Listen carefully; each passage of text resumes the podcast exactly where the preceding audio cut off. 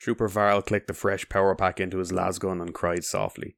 He was down to four magazines and his trusty bayonet. Not that it would do a lot of good. He had been on this god-forsaken hellhole for two weeks now, and his regiment was already down to half strength. Now this was happening. He mumbled a prayer to the Emperor and fired off another round at the seven foot tall superhuman currently ripping his squadmates in half with its bare hands. A little metallic ping sounded off the monster's armour, and it turned to face him. Grinning through two separate mouths, it charged at unholy speed towards his trench. This was it. He was going to die defending a planet full of weeds and shrines.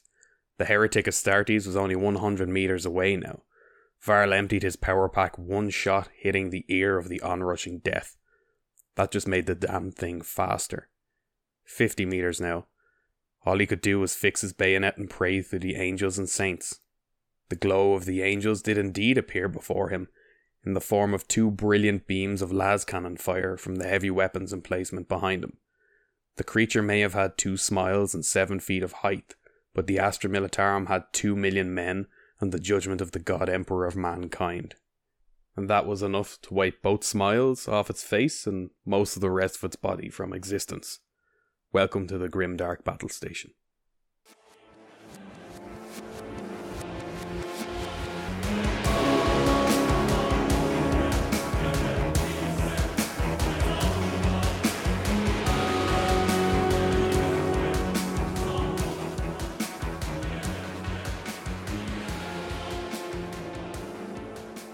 You're listening to Grimdark Battle Station, the show that takes a real world look at fictional conflicts and is actually just a small moon. In this episode, we're going to be delving into one of the most entertainingly grim sci fi franchises the grim darkness of the far future Warhammer 40,000, aka 40k, aka Plastic Crack. Anybody interested in 40k will know that it has a relatively unique lore ecosystem. Sure, the characters might be well established sci fi tropes, but 40k is pretty much on its own for a franchise of its size, where, like Transformers and some other universes, the stories are used as a vehicle to sell toys and miniatures. Effectively, all the books, games, board games, and media series are a way for Games Workshop, the creators of 40k, to sell plastic miniatures and rule books based on the characters in the setting. This has been tremendously successful and created a multi billion dollar company but it's left us with a sort of floatiness around lore, as sometimes it's subservient to the release schedule of the minis. There's also a metric squig ton of books to read in the universe, and one sub conflict in the setting has somewhere around 60 books at the time of recording. Men that fight to keep the alien, the mutant, and the heretic at bay. They are normal people like me and you, and just like the population of Earth, they range from the incompetent to the elite, from conscripts looking down the barrel of their guns to check why it's jammed, to special forces super soldiers strangling eight foot tall orcs with piano wire. They are, of course, the Astra Militarum, also known as the Imperial Guard, humanity's only true hope and the second worst fighting force per capita in the galaxy, with all due respect to the wonderful Chaos cultists, who would more likely punch a wall than an enemy. Now, the Astra Militarum traces its lineage back to the end of the Imperial of Man's 60 book long civil war, the Horus Heresy. This was a conflict where roughly half the forces of humanity decided to shack up with demons, also known as Chaos, and fight against the Emperor of Mankind and his human Imperium. The Pyrrhic victory that the Imperium won in this war is what has resulted in the steady descent of the 40k galaxy into never ending war, grim darkness, and outrageously bureaucratic theocracy. In the aftermath of such a betrayal, the Astra Militarum was created in order to split the fleet arm of the Imperial Army from its ground forces. Because any military historian will tell you, having a unified armed forces capability is a quicker route to coup than creating separate services. In both iterations of its life, the Astra Militarum has represented the standing army of the Imperium. It has been a ground force for over 10,000 years. It has countless traditions, variations, structures, and power levels.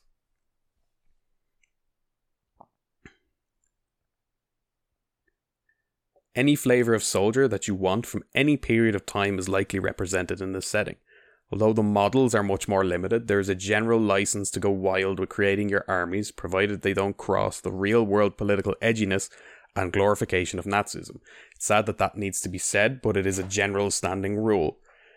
There are Rambo style guardsmen called Catachans. There are Berber style guardsmen. There are regiments of every race, colour, creed, orientation, height, weight, and combat style.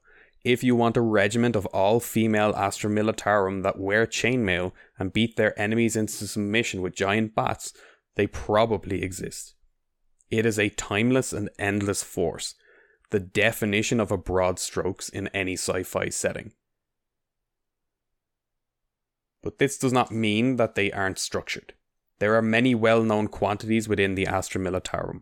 We know that its highest officers sit on the ruling junta of the Imperium of Man. The heads of the Departamento Munitorum, which is broken Latin for the munitions department, are effectively the heads of the Imperial Guard in the strategic sense. Much like a chiefs of staff in our countries today, they are more concerned with the concept of actually creating and maintaining the armed force rather than directly commanding it. Their isolated role in the command structure is to create, destroy, arm, and deploy Imperial Guard regiments. They are responsible for clothing, arming, training, feeding, and transporting uncountable billions of soldiers on a daily basis.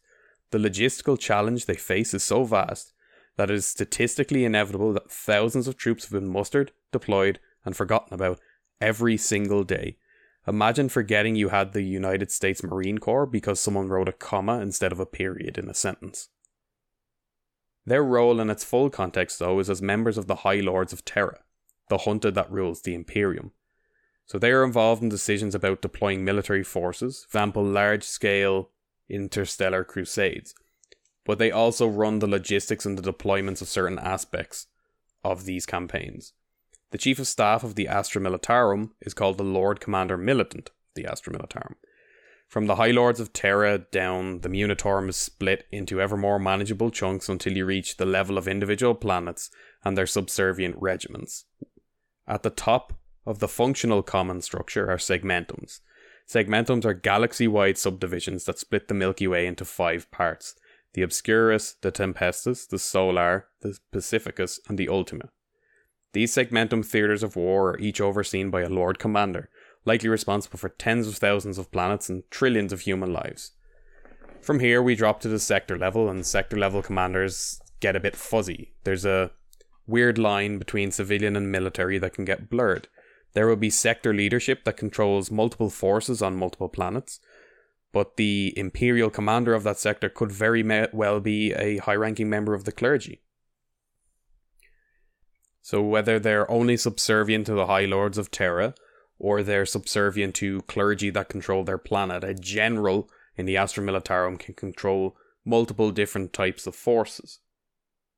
So, all roads, either locally, sectorally, or in large scale strategic warfare, lead us back to the Imperial Guard Regiment. So let's pump the brakes a little bit and step away from all those confusing command structures to build a generic military structure for a regiment. You have a planet, that planet owes the Imperium soldiers, locally to form defense forces and strategically to form a militarum regiment. This regiment will be assigned to any number of places in the galaxy. It could go to a specific theatre where it will be particularly useful. E.g., if they are siege specialists and there's a sector wide siege occurring, it could be used at that sector or at the segmentum level in general military operations. You could also, because of the insane bureaucracy and politics of the Imperium, have desert soldiers sent to ice worlds or ice soldiers sent to carry out sieges. Now, the planetary defense forces are like a crapper version of an Astra Militarum regiment, and they usually ape whatever Militarum regiments that are raised from their planet. It can be subordinated to the Imperial Guard, but it isn't designed to fight at the galactic level. So, in a nutshell, we have regiments that are assembled in different combinations under different structures depending on the operation or the geography of their situation. The Munitorum are the Lego builders, and the rest of us are just the bricks. And now that we've cleared that up and hopefully stayed as far away from the in depth strategic notes of Astra Militarum command structures, we have one final piece of the puzzle the Officio Prefectus. It's a silly name for a terrifying organization. These boys and girls are the political officers of the Munitorum. They ensure the loyalty of the Imperial Guard by disciplining and or executing any members that fail to live up to their duty or their faith in the Emperor. They are the Commissariat, and they exist parallel to the Astra Militarum, ensuring everybody is properly motivated by threat of death, from the lowest soldier to the highest lord. Although technically separate, they are a functional part of the Astra Militarum and fulfill a key role in lore and practically in any sort of tactical deployment. Speaking of tactical deployments, the Imperial Guard plays the single most important role in the Imperium. In a galaxy full of marauding orcs, sneaky aliens, killy robots, and demons with 12 butt cheeks, the Imperial Guard is the wall that holds back the tide of total societal collapse. They are designed to achieve, achieve strategic objectives through sheer force of military power, defined as artillery barrages and bodies thrown forward in the traditional way. They deploy a wide variety of material in an unfathomable quantity, and they keep fighting until you die or the planet beneath their feet implodes. They are, at the strategic level, a complete sledgehammer. They will roll upon you in wave after wave of unending and expendable bodies. They will bleed your supply lines dry. They will pop up outside every city you control in their tens of thousands. They will hold the line for decades if they have to. And the same comes to besieging your fortress.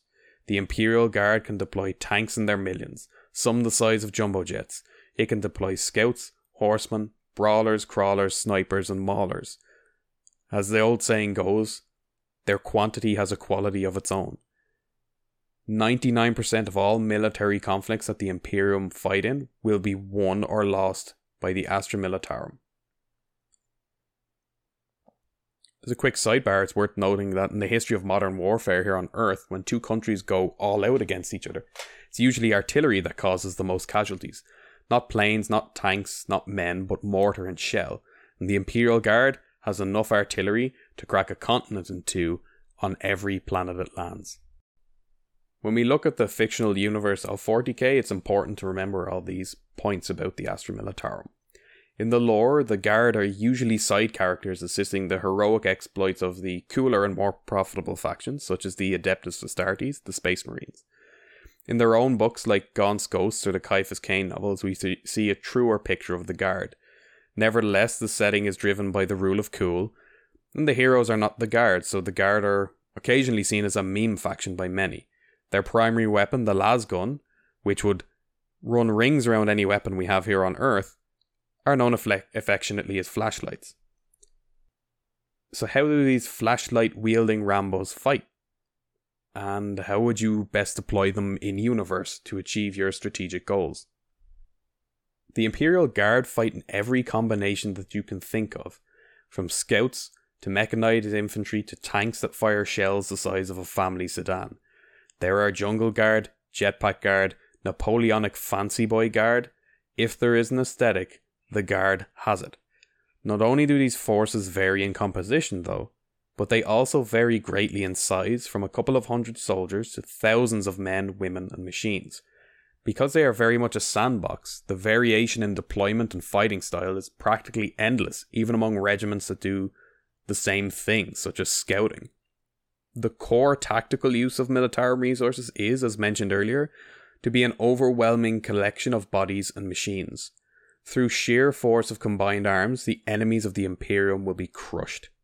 However, that is very much worth looking at from a more specific perspective, as we know that not every regiment contributes to this strategy in a traditional way. So, for all our 40k episodes, we're going to look at the most basic troop combinations that every faction can field, and the interesting and successful ways that they can be tactically deployed to achieve their overall goals. The generic template for the Astra Militarum has been for a long time the Cadian regiments. These Imperial Guard regiments hail from the now destroyed garrison world of Cadia, and they likely numbered somewhere between tens or hundreds of millions. And again, we're falling victim to the same issues of numbers in Warhammer as we do in Star Wars, where some of them may be missing one to four zeros. Even if an estimate on the small side, they would have 15 million fighting strength with the required logistics and support not counted. The Cadians would still represent a great idea of what the Militarum looks like at the middle of the standard deviation in terms of tactical flexibility, but certainly in the higher end in terms of uniformity of structure and quality of material. This is especially true as many worlds copied the style and structure of Cadian regiments, but because they're so elite, and because Games Workshop didn't want to bother releasing many other plastic model sets. I found a very interesting source graphic of two Cadian regiments that fight together using the now classic armored breakthrough and encirclement tactic, which a lot of people would know as a blitzkrieg. It contained one armor regiment and one infantry regiment. Their purpose was to use tanks to break through static enemy defenses like trench lines or bunkers or even cities and push further past them, effectively creating a ring of Imperial Guard around a difficult to take area or complex. You then rush your foot soldiers in and completely clear out this ring and turn inward onto what used to be a difficult target but is now cut off from all supply retreat and is usually defending from all angles. This can come in a lot of different variations, but the core principle is get past the enemy, double back around, kick their ass in the process. To achieve this goal, my rough count of these two Cadian regiment strengths shows that they had about 500 ground troops, about 45 heavy support weapons, rocket launchers, giant lasers called las cannons, heavy machine guns, mortars, etc., 30 regular tanks, and one Baneblade, which is a 300 ton tank with a cannon 10 meters long and shells that are 1 meter in size. So, with rough explosive math here, it will damage most things within a 1 kilometer or 0.6 mile radius of the shell explosion. Three scout vehicles to help with tank targeting, and three anti aircraft artillery pieces. In addition, to fulfill this role, the ground troops will likely be at least motorized with some form of truck. It's not in the source info, but it's a very rare context where you get a successful breakthrough and guys on foot are fast enough to complete the maneuver. So maybe they had about 50 trucks too. In universe, a force this size and composition could likely carry out multiple roles. Aside from breakthrough, it has the power to carry out sieges or defensive operations. On the scale that 40k takes place, you're obviously not going to have these two regiments on their own in a war. But they will likely be able to handle lower level things like a small to medium town, with the caveat that in the Imperium of Man, there are some cities that have 20 or 40 billion people living in them. They can't capture one of those, but not every planet is going to be a hive world full of billions upon billions of people. And if you take that as a standard template, it can be useful, provided you remember that there will be hundreds, if not thousands, of different variations on that theme throughout the galaxy. They aren't just a meat shield with a flashlight, but they can be. In a galaxy with billions upon billions of guardsmen, there are thousands of unique, weird, and specialized troop types. When all of these styles are taken together, you have to have a very niche definition of what a hero is to not find heroism within the Astra Militarum, even if 40 to 70% of the time they're an absolute meme fest. Speaking of memes, in the 2005 novel 15 Hours by Mitchell Scanlon, we are introduced to the horror of war in the 41st millennium. And it's on a very personal level. The story follows a fresh Militarum recruit, little different from you and I, as he is thrust into a nightmarish conflict against the orcs. The premise of the novel is that this generic war is so brutal that the average lifespan for a guardsman in the theatre is 15 hours. And no more spoilers after that. This is the meat shield aspect of the Militarum. However, in the Gaunt's Ghosts novels that are written by Dan Abnett, there are lightly armoured scout soldiers that survive decades and win unending glory for their regiment. And now they're written as heroic successes because they're heroes, but on the flip side, most of the other lore is written about how heroically awful and mundane the Militarum are. So it's only fair that there's a broad range of experiences and capabilities. Of course, this is one of the problems with the grim darkness of 40k. It's what we all love about it, it's the reason it's succeeded so long. But because of that, people are so protective of ideas contained within the lore. The problem with that is that lore isn't solid and is also intentionally designed to give room for custom ideas. You have to take it and chart a practical path through it. Well, as practical as anything with demons and talking anime fish people can be. If we take the in universe information about regiments and apply leaps of logic that are not super controversial, you can build an Astra Militarum regiment that can effectively fight any foe in the 40k universe, whether you're scaling it to say 100 of these regiments, or you're just looking at it in the lab as a 1v1 equivalent, which is what we'll be doing. And that's the beauty of the Guard. When you compare them to equal value forces of other races, they will always win uh, because they'll be able to bring much more extreme firepower to bear. This is also something where the tabletop game and the lore combine to give some more useful context because, generally speaking, the old rule of thumb is that there's basically 100 guardsmen for every single one of the more elite race's foot troops. Before we delve into it, though, I want to make a quick note about psychic powers in Warhammer. They exist, they're terrifying, and sometimes psykers have the power to blow up entire planets. They're very hard to counter in lore, and you can't really outfit a regiment to fight them. So, for example, if we put a hundred Astra Militarum soldiers against a equally powered psyker, he could probably turn their brains to goo. But that same weakness exists for every other faction in some shape or form. There's quite a lot of variation in faction types in Warhammer 40k, but they also match your general sci fi tropes.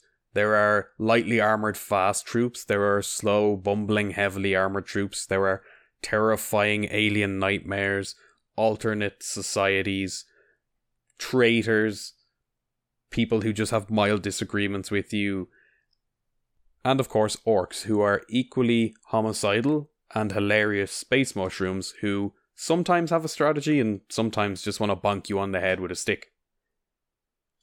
If the Militarum were going to fight a fast by default enemy, that would be some form of space elf, which are known as the Eldar or the Dark Eldar, Drukhari, Aeldari, or Ynnari, or any type of Nari you want to have. Generally speaking, neither would really appear to attack guard regiments face to face without doing some sort of detailed ambush or 4D chess fast attack where they pop through an interdimensional portal that's hidden in the side of a tree. These armies are terrifying either because of their technology and psychic power, in the case of the Aeldari, or in the case of Drukhari, their warrior culture built around enslaving and torturing other races, as well as terrifying technology and speed. On a soldier to soldier level, there would be no contest. A Militarum veteran of 20 years would be dead in seconds facing either race's foot soldiers. But these factions don't want a stand up fight. Not because they are fragile, not through martial weakness, but through small numbers and arrogance that's typical of most elvish races in any fantasy setting. They are the remaining people of a dying race. And the same is true of their sister group, the Harlequins, who are even more lethal but even more fragile, down to the point that they operate in tiny bands. Any combination of the Aeldari race is effectively a tactical Swiss army knife. They have excellent special forces tier troops that carry out any role from infiltration to assassination to planetary destruction. They can easily take out the Imperial Guard's standard Leman Russ battle tank and cut their way through a squad of guardsmen in under a minute. They can outfly a rocket. They can dodge a laser blast. But they can't take out 10 tanks instantaneously or cut their way through four squads in under a minute. Sure, they can dodge a rocket, but can they dodge 15? Or better yet, 1500 rounds of mass reactive exploding heavy bolter ammunition? Because that's what a prepared Militarum regiment would deploy pinpoint accurate laser beams, solid slug rapid fire ammo, mass reactive rapid fire ammo, fire, grenades, and sheer weight of bodies. In terms of value of life of each soldier, the guard can afford to lose dozens provided one enemy falls. The sheer volume of projectiles can't be overcome by our favourite space elves, and they would inevitably fall to that 1 in 500 lucky shot or get hit by enough small shots to just expire from cumulative small scale damage. Fighting fast enemies, the Astra Militarum can easily lay down large fields of fire with a deep pool of manpower that just through sheer patience and grit will win the day, or at the very least kill just enough space elves to make them turn around and leave because you're no longer worth their time. Nine times out of ten, though, it'll be a lightning raid or ambush, and they'll all die within minutes. Hmm, that's one of the beautiful things about 40k. So it's all well and good having overwhelming firepower and sheer weight of numbers when you're fighting a fast enemy, but what happens when you're fighting an enemy that has more firepower and more numbers than you? When fighting enemies that rely on weight of numbers and viciousness, like the orcs, traditional orcs, or Tyranids swarming space bugs, you have a different problem. The standard pattern that these enemies represent is an uncountable and nigh unstoppable tide of hyper violent aliens that are bred specifically to fight and destroy you. There is no arrogance in them. They want to eat you or enslave you or just fight you. In the case of orcs, their entire culture is about fighting. They want to fight you. They don't care about death. They are multiple times stronger and more resilient than you, and they outnumber you. On the best day, their technology is a match for yours. So not only do you have to fight an 8 foot tall axe wielding hooligan, but you also have to deal with an 8 foot tall machine gun wielding hooligan. For the Tyranids, you and your entire planet are nothing but a meal for them. They will melt you down into goo and build more Tyranids out of you. Not only that, but the new ones that they make will be bred to counter exactly whatever effective tactics you just used against them. They are constantly evolving, constantly devouring, and in many cases are already present on your planet, having secretly interbred with your population for several years. Now, fighting the orcs is actually more straightforward than you think because the generic orc force applies only one strategy charge straight at you in one gigantic blob, led by the most vicious one of all. The guard has them on range and tactics, so if they can deploy mines, traps, and defenses, and long range firepower, they will likely survive to fight another day. You know, a lot of foot soldiers will have to be used to bog down whatever orcs make it through, but then you can immediately target that area with your own heavy weapons. Eventually, the green tide of orcs will dissipate and scatter, especially if you can target their leader. Because if you can take out their leader, you have taken out the single most intelligent orc in the band, but also you have created a job vacancy that the next biggest orcs will want to fill, and they will immediately start fighting each other just as much as they are fighting you, unless they can get a new leader to the fore immediately. So you've beaten the orcs, and now you only have to deal with periodic infestations of orcs over the next 200 years planet wide. The Militarum would consider that a win. The Tyranids are a slightly different beast. They will swarm you, yes, and some of it might seem mindless, but in reality, their grunts exist for two purposes to swarm you and kill you if they can, but also to tie you up long enough for the more intelligent beings to either come up with a better plan to beat you or just to eat you themselves. The Tyranids will deploy everything from infiltration to chemical warfare to just plain hurling asteroids at you. But in generic terms, they represent an army directed by a single, overarching consciousness called the hive mind. The hive mind creates different units with different levels of intelligence and skills. The smart ones sort of drive on the dumb ones and take out high value targets. Without the smart creatures, or the synapse creatures, the normal Tyranids will just evolve into admittedly vicious but unintelligent animals. This synapse connection is their greatest strength and also their greatest weakness. Although it allows inhuman levels of coordination, if it is sufficiently weakened or broken, then the majority of the force will lose most of their tactical coherence and operate like a tide of angry badgers. Yes, still dangerous, but not mustache twirling levels of enemy. So for our Militarum regiment, the solution is simple, providing they don't get eaten by a horde of tiny bugs shot at their face first. You blow the hell out of the larger creatures. You kill the officer corps. Thankfully, these larger creatures also tend to be physically larger and represent bigger targets.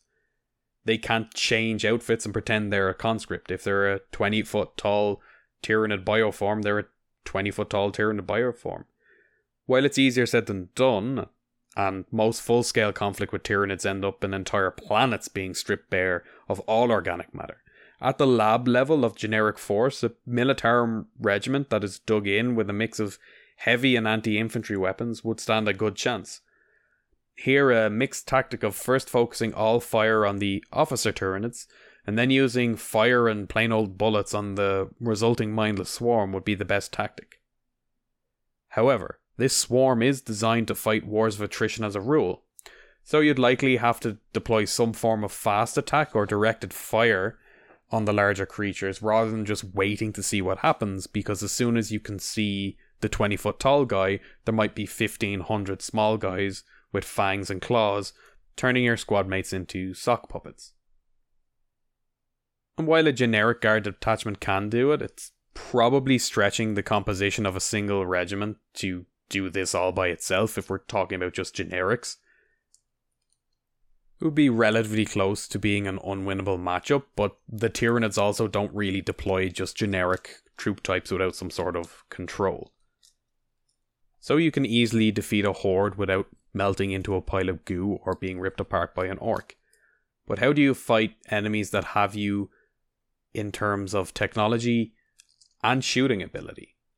Fighting incredibly shooty enemies that are high tech and not ravenous hooligans means fighting two races in particular the Tau and the Necrons. When facing these enemies, you are definitely going to be outgunned from a technological perspective, although you are likely in most cases to have numerical advantage, though with Necrons this can change in a matter of minutes. The difference between both factions is that although they both bring a lot of fancy guns, it's only the Necrons that are practically immortal. Aesthetically and functionally, they are Terminators. The Tau, on the other hand, are a very young intergalactic empire centered around a rigid caste system and a love of technology. Their entire culture is based around the idea of a greater good, which is a way to tightly control all resources within their small empire. This means that they have clearly defined roles and a form of meritocracy in military affairs, at least more so than the generic Imperium, and their overall goal is both survival and expansion of their way of life. Because of their small size, and, and, and they are tiny compared to the Imperium, and their clear strategic vision, the Tau don't believe in throwing bodies forward en masse or fighting attritional warfare. Instead, they deploy overwhelming force over smaller areas and strike quickly with significant amounts of firepower. If you think about it, it's like sending the entire US Navy to conquer Bermuda. It's overkill, but they'll win everywhere they show up. And they have to sacrifice the ability to show up in multiple places at the same time. The Necrons don't have a problem with fragility or small size. They are an ancient race of murder robots that hold millions of planets secretly. Sleeping in giant Egyptian style tombs, the Necrons have their consciousness inside robotic constructs that are very hard to kill and are linked to the 40k equivalent of a cloud server. If they die, they can be downloaded into another body. They also have the power of teleportation and an almost god tier control of time and space. Thankfully, though, their weapons aren't that bad. They only dissolve you at a subatomic level. So think a main force of slowly advancing, hard to kill robots that, once they are within accurate shooting range, will kill you in a single hit, backed up by numerous different robo- robot helpers that might just swarm you or flay you alive first. They they also self repair after you shoot them as well. As before, when facing both factions, our humble guardsman or guardswoman should be afraid. You're not likely to survive any course of action against these, although the Tau might offer you a role as a human auxiliary. You pledge your life to the service of the greater good. But before they give you that chance, they're going to shoot you with a railgun from two miles away, or float a bunch of robot tanks behind your supply line, and maybe deploy hovering robot suits to melt your face from above. In comparative terms, our Militarum force is fighting a modern army with World War I equipment and tactics. And just like fighting a modern army with a World War I mindset, your key advantage is the fact that you have much greater capacity to withstand pain, and you outmatch your opponent in terms of sheer grit and miserableness. If you can get in amongst them and either bleed them dry or decapitate their leadership, you can win. The Tau will not invest more than the bare minimum of soldiers, and save for any of their client races, they do poorly in an up close and grimy fight. Their inferior morale, when coupled with their vastly superior tactics and technology, leads to only one workable tactic close combat, preferably hand to hand, ideally via ambush, and with a string of grenades tied around your chest. At the generic level, the Militarum could deploy lightly armored stealth troops or tough close combat specialists like the Catachans, but also special forces troops, the Tempestus Scions, are a generic militarum troop in the lore and on tabletop. And in terms of numbers, there's probably more there's probably more elite stormtroopers in the Imperium than there are just general Tau soldiers.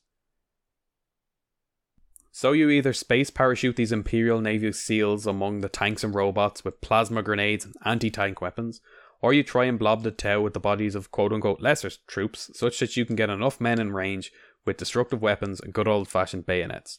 The nine men in front of you might die, but you get in front of that Tau floaty tank with a belt of bombs and you die in glory for the Emperor of Mankind.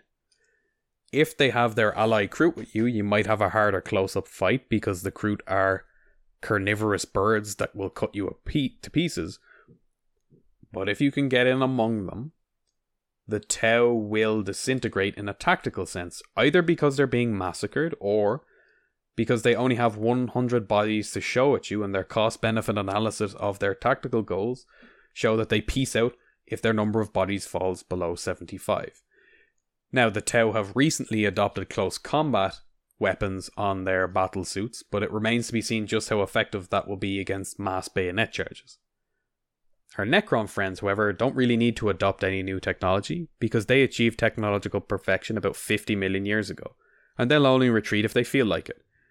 They will retreat if you're annoying them enough, or if you've decapitated their command structure, forcing the brain of their lord to teleport somewhere else or float around on that cloud server. Otherwise, they will march endlessly towards you, getting back up from direct rocket hits and disintegrating your face. The Necrons have varied tactical and strategic goals because they're ruled over by many different dynasties of senile super robots known as lords. At their core, however, they want you to get off their lawn, because you're likely squatting on a planet that they have been on for longer than humanity has been in the stars. Their overall faction goal is the complete subjugation of the galaxy, but their armies mostly lie dormant and their command structures not unified. Now, none of this really matters when facing them, though, as they either want to protect their tomb complexes or take something from your planet. In either case, they aren't stopping to pursue a grander strategic purpose or maintain their precious soldiers like the Tau. The Gauss weaponry that they use are generations ahead of what the Imperium can deploy. And they have troops like Skorpekh destroyers, which can easily side through entire squads of guardsmen in a single swipe. So they are hard to kill medium and close range specialists, and they can also occasionally bring living gods to the tabletop, but definitely not in a generic sense. So, how the hell do you even counter this?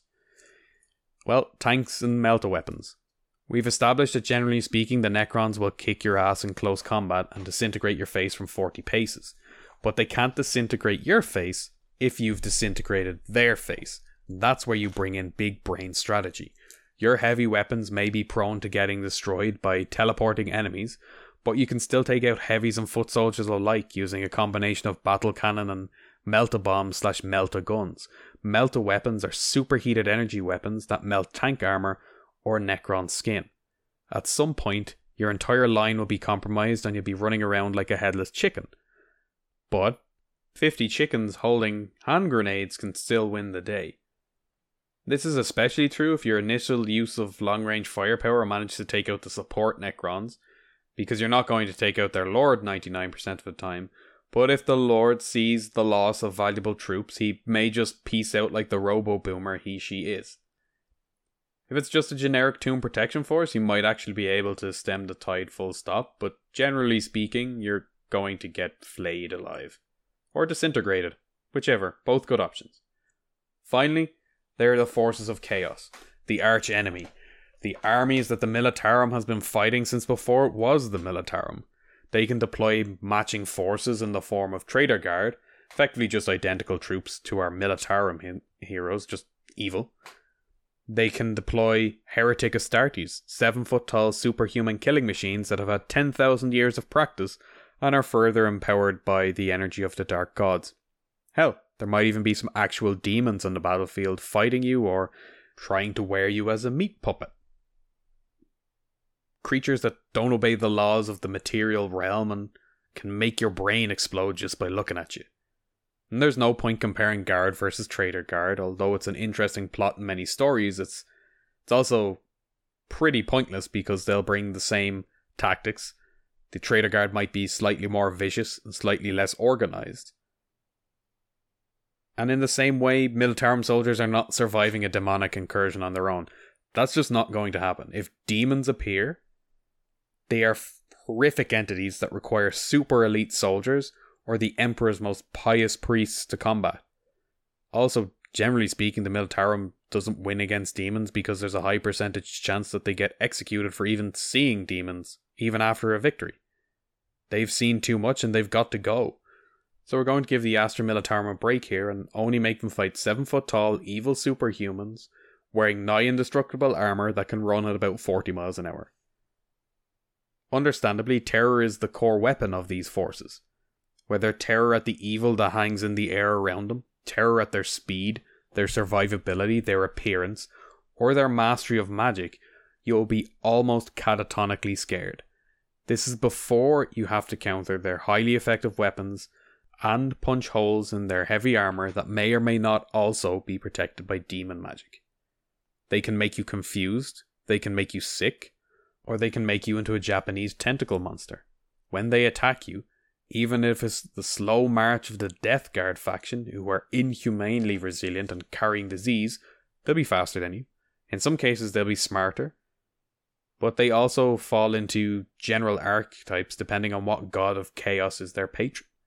Suffice to say that in the generic sense, you'll be fighting incredibly fast and heavily armored murder machines that delight in death and violence, and they particularly dislike you and everything you stand for.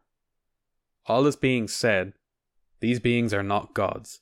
They may look close to gods to you, standing in your trench, pinging lasgun shots off their ceramite armor, but they are mostly mortal. If it bleeds, we can kill it. Except those heretic Astartes that are made out of sand, but let's just not talk about them for a second. I think you're starting to see the pattern, though, of how the Militarum counters these threats. At some level, we're basically just going to throw bodies and ordnance at them in a certain combination until we win. With the Chaos Space Marines, it's no different. Sure, it takes 100 accurate lasgun rounds to kill a single one of them, but we have 200 lasguns. In lore, human wave attacks of people holding rocks and skulls have been enough to kill these heretics, let alone five mortar rounds landing directly on their head, or better yet, a las cannon shot to the face, like we talked about at the start of the episode. Generally, again, this is going to involve firing on your own men, but that's not a problem for the Imperium especially if it kills a traitor marine. In fact, the Imperium would sacrifice 10 tanks per single traitor marine and still consider that a calculated win. So the tactic is very straightforward mortars, cannon, rapid fire heavy weapons, and enough lasgun fire to eventually defeat the enemy. They're too strong and fast to use slow, large caliber weapons or flamethrowers. But with enough indirect fire into our own ranks, the enemy will be defeated, and faith in the Emperor will protect the worthy from their own comrades' artillery barrage. So, all of this is really to strengthen the guard at the micro level. Their generic combinations can be outfitted to face any foe. It will be memey, it will be stupid, and 99 times out of 100, they will lose, and lose badly, but they can come at you 110 times.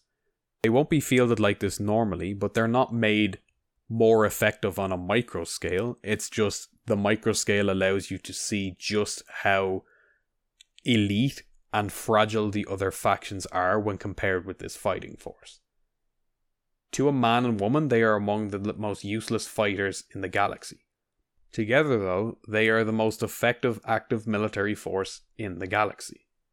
When we view this through the hobby lens, even embracing the meme by design of the Imperial Guard, the potential for varied and cool media as well as narrative play is a tremendous missed opportunity because human forces are the best tool for expansion and inclusivity in any hobby. They are the ultimate sandbox. The Militarum are no exception. There might not be gender fluid space marines, but it's statistically inevitable that right now, somewhere in the 40k galaxy, there is a lore accurate bodybuilding gender fluid Militarum soldier decapitating an orc with a chainsaw sword. That is a wonderful thing to have in a hobby. They are the unsung heroes carrying the Emperor's flashlight into battle. That's the end of this week's topic. We'd love to hear from you about anything Astra Militarum or general hobby related. You can reach us on Twitter at the underscore GBDS. If you enjoyed the show, please take a minute to rate the podcast and share among your friends. And remember to keep your hobbies fun and stupid because that's what they're there for.